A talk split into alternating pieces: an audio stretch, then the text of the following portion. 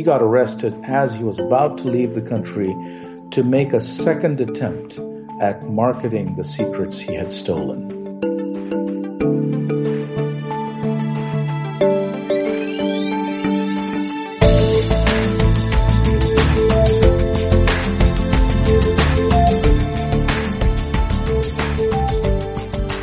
Hi, I'm Fred Burton, and welcome to the Stratfor Pen and Sword podcast. I'm here today with Yudhijit Bhattacharjee, who has written The Spy Who Couldn't Spell, a dyslexic traitor, an unbreakable code, and the FBI's hunt for America's stolen secrets.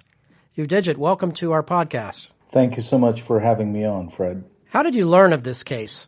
Well, so back in 2007, um, I was working at Science Magazine as a writer. I used to cover a variety of science topics there, uh, and I happened to go to cover the FBI's investigation of the anthrax letter attacks. Oh yeah, I uh, remember uh, that. 2001. Sure. Yes, yes. that was quite a story.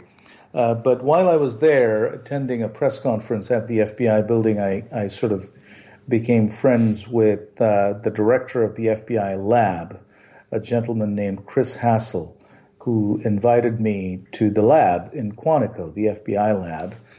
And he suggested that I meet with a cryptanalyst named Daniel Olson, who might make an interesting subject for a profile. Uh, so I went to the FBI lab and I met with Dan Olson, and Olson was sort of this old-fashioned um, cryptanalyst who'd worked on a number of cases, and so he started giving me a little briefing on the various cases that he'd worked on. Uh, and most of these cases involved, you know, secret messages passed uh, between members of prison gangs and so on. But there was one case caught my attention, and that was an espionage case involving a bunch of of uh, codes and so that's how I got into this story about uh, Brian Regan, who is is sort of the the spy who couldn't spell that I write about in the book. That's interesting as to how you came upon the story. It's, I'm always amazed as to how these kinds of things uh, are ferreted out. And do you think, uh, since this story or the arrest happened two weeks before 9 11, that this case was kind of lost in, in light of the strategic strike on U.S. soil? That's an interesting question, Fred, and it's, it's funny you ask because when I heard about this case from Dan Olson, the cryptanalyst, I thought my first question was, well, when did this take place? And when I heard that the events had taken place between 99 and 2003, I was immediately dismayed because I was quite certain that such a juicy story had been written up already. And then I realized, or rather, I, I was I, I, learned from from Dan Olson that um, uh, Brian Regan got arrested two weeks before 911, and then Brian Regan's conviction uh, and sentencing happened uh, about 15 or 20 days after the U.S. went to war in Iraq in 2003. So his story sort of got buried in between these two, you know, very significant news events. Yeah, and it's a good read, uh, The Spy Who Couldn't Spell. Uh, now, Yudhijit when you're looking at this case, what, what draws you to spy stories? I see that you've also written others along these lines. So why spies? Well, I've, uh, you know, I'm, I'm really interested in, in questions, uh, in the theme of loyalty to one's, you know, the place that one, one calls home. And that might have something to do with, uh, with sort of my own, status as somebody who, who moved to the United States from India uh, more than 20 years ago as a graduate student. And so, sort of this idea of belongingness, uh, loyalty, uh, service, they're, they're kind of integral to my, to my thinking. So I'm drawn to stories of espionage for that reason, but also just because, you know, espionage stories have a lot of cool things going on within them. Yeah, no doubt. Um, you know, I love to dig up stories where things are not what they seem.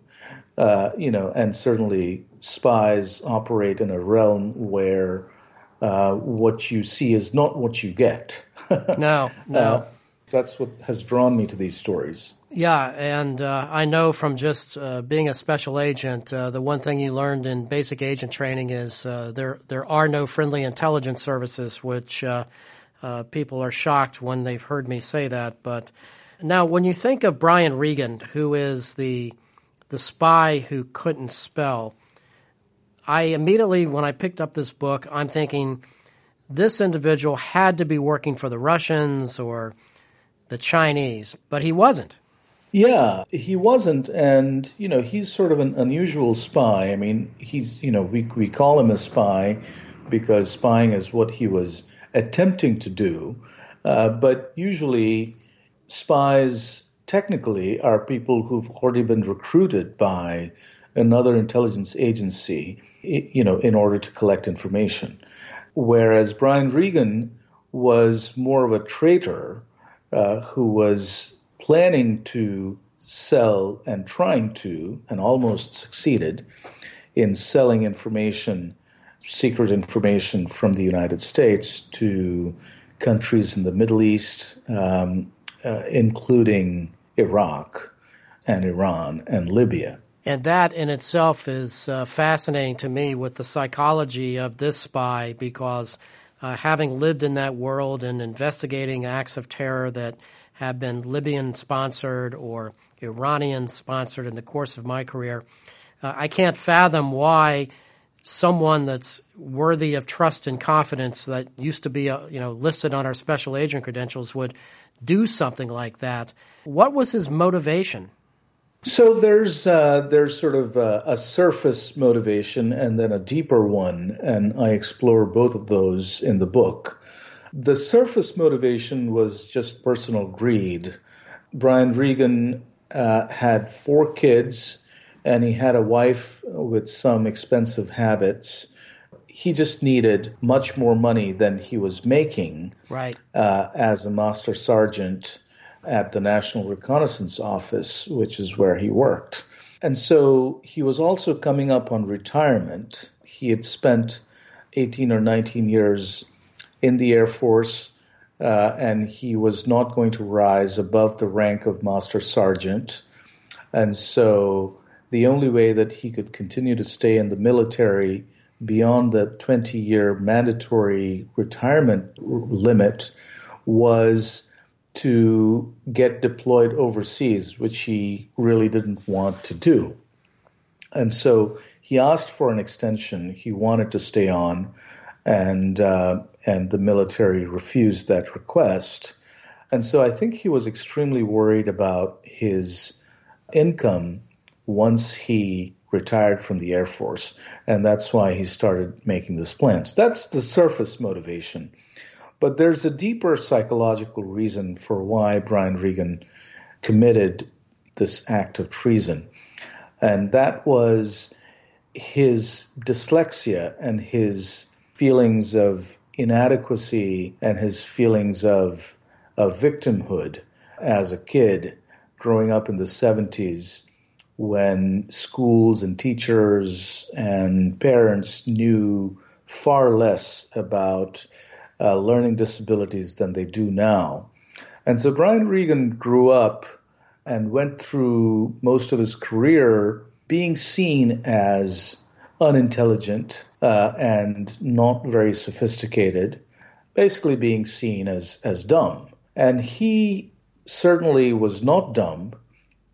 He was kind of foolish in certain ways, but he was also very smart in other ways.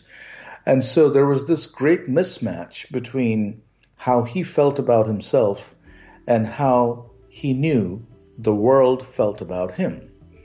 Uh, and so he needed to validate himself, and I think he he had this desire to kind of show the world ultimately uh, that he was smart and that he could get away with something that they didn't dream he could ever even think of.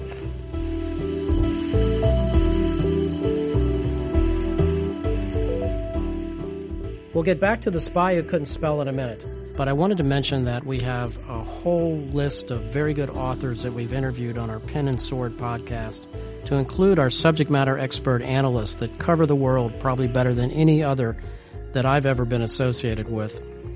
You can find pretty much any kind of geopolitical analysis from economics to terrorism to how the world works on our website, Stratfor Worldview. I like it because I take a look every day at uh, our coverage of around the globe, what's taking place in the Middle East, uh, things breaking now, such as coronavirus, hostilities uh, in uh, Iran. It's the first thing I look at in the morning and the last thing I look at at night. Stratfor.com slash subscribe.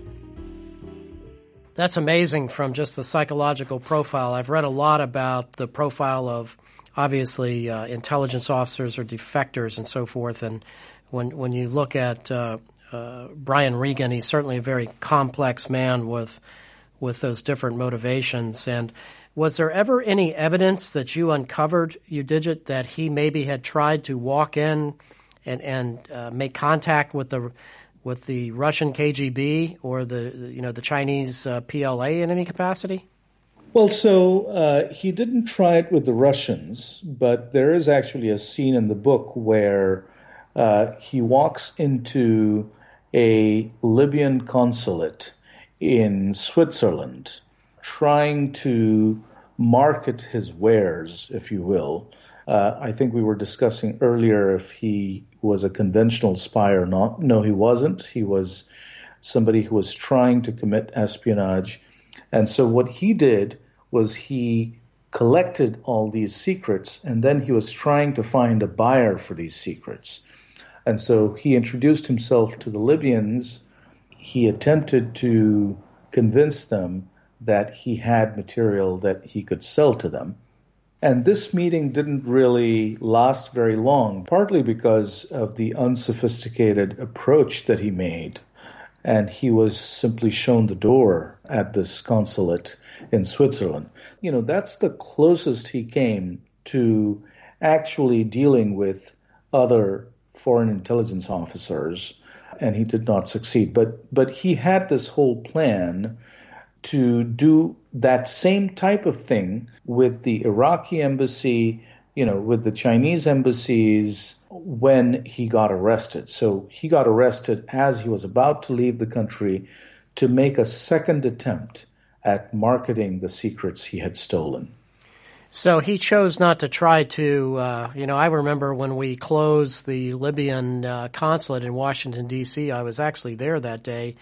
Uh-huh. Um, and so he made no attempt to visit any of the usual suspect uh, uh hostile nation states uh, inside the United States? No, he did not. So here's something interesting about Brian Regan. And again, this speaks to his uh, his smarts and his meticulousness, which is something that always kind of, you know, stayed under the hood and was not apparent to his colleagues or, or people that knew him. He studied a lot of counterintelligence cases. You know, he, he looked them up through his job at the NRO. He he looked up, you know, a, a, bunch of old cases and he tried to figure out what were the mistakes that spies or traitors before him had made uh, that had led them to get caught. That's fascinating. You know, that's when he realized that Russia couldn't be trusted, that, that there was a period in the 1990s when our spies, or rather agents that we had recruited, from within the KGB uh, and the GRU were in fact turning in American spies who were betraying America. And so he was very, very suspicious of Russia uh, because of that knowledge. And he thought that if he approached the Russian intelligence, then he might be ratted out by somebody within Russian intelligence who was working for the United States. That's actually uh, fairly brilliant on his part from a tradecraft perspective, uh, you know, delving down in the weeds to figure that out. And uh, mm-hmm. he's probably calculating in his mind at the time that uh, there would be less surveillance of activity in Europe than, than here inside the United States and so forth. That's exactly right, Fred. That's, you know, my book starts with the FBI getting its hands on an anonymous letter uh, that had been sent to the Libyan consulate uh, in New York. And so in the book, of course, the story unfolds as uh, the events uh, happen. That that letter turned out to be one that Brian Regan had uh, had mailed, and so that was his way of contacting Libyan intelligence and offer to sell secrets. And that's how the FBI got onto him, even though it took a lot of investigation in order to determine who had mailed in that letter. Yeah, that's that's most interesting to me. Uh, now, uh, clearly, the uh, FBI counterintelligence efforts here, although it seems to have taken a while, they were able to crack this uh, mysterious code and identify Regan. Were you ever able to talk to Regan? No, I wasn't able to talk to Regan because Regan is one of, I guess, you know, there's a few dozen federal inmates who are placed under uh, special restrictions and are not allowed to interact with the outside world uh, or with the media. It's it that that's not to say that he's in some kind of lockdown uh, 24 hours a day. You know, he mingles with the prison population. I should say that he's serving a life sentence. He's certainly not out in the world for me to be able to go in contact. But, you know, I have interviewed federal inmates in the past, and I tried to do the same thing with Brian Regan, but the government would not lift those restrictions. So I had to piece everything together uh, from other sources. Yudhijit in studying this man and his motivations and so forth, what is the most interesting thing that you learned in the course of putting this book together? Well, I thought the most interesting thing was Brian Regan's character. Uh, the fact that uh, Brian Regan was so sort of deceptive. Uh, I mean, not not almost not by by design. You know, it was he just had this deceptive personality that on the surface, from the outside, he seemed to be awkward and slow and generally not very bright. You know, he wasn't like a very well spoken person. And yet, he just had a lot of cunning and he had a lot of issues that he was working through. He had a lot, he had a sense of aggrievement towards society. Uh, and so, as a as an employee of, of the intelligence services of, of American intelligence, he was somebody who was kind of the perfect candidate to be a spy because you would never suspect that he was a spy. And so that's what made him so interesting to me. That that uh, you know, usually you hear about spies who are full of themselves, you know, who have a chip on their shoulder, right? Uh, and you can see it from the outside. And with Brian Regan, you couldn't see that from the outside. He did have a chip on his shoulder. He did feel that he was a lot smarter than people gave him credit for. That was one of the psychological drivers that led him to make the choices that he did. Well, thank you for writing such a compelling spy story, uh, The Spy Who Couldn't Spell by Yudhijit Bhattacharjee. And uh, thank you for being on the Stratfor podcast today. Well, thank you so much, Fred. It was great to speak with you, and thank you for your service to this country. And for those of you who would like more information about Stratfor analysis, please visit stratfor.com slash subscribe. And I'm Fred Burton.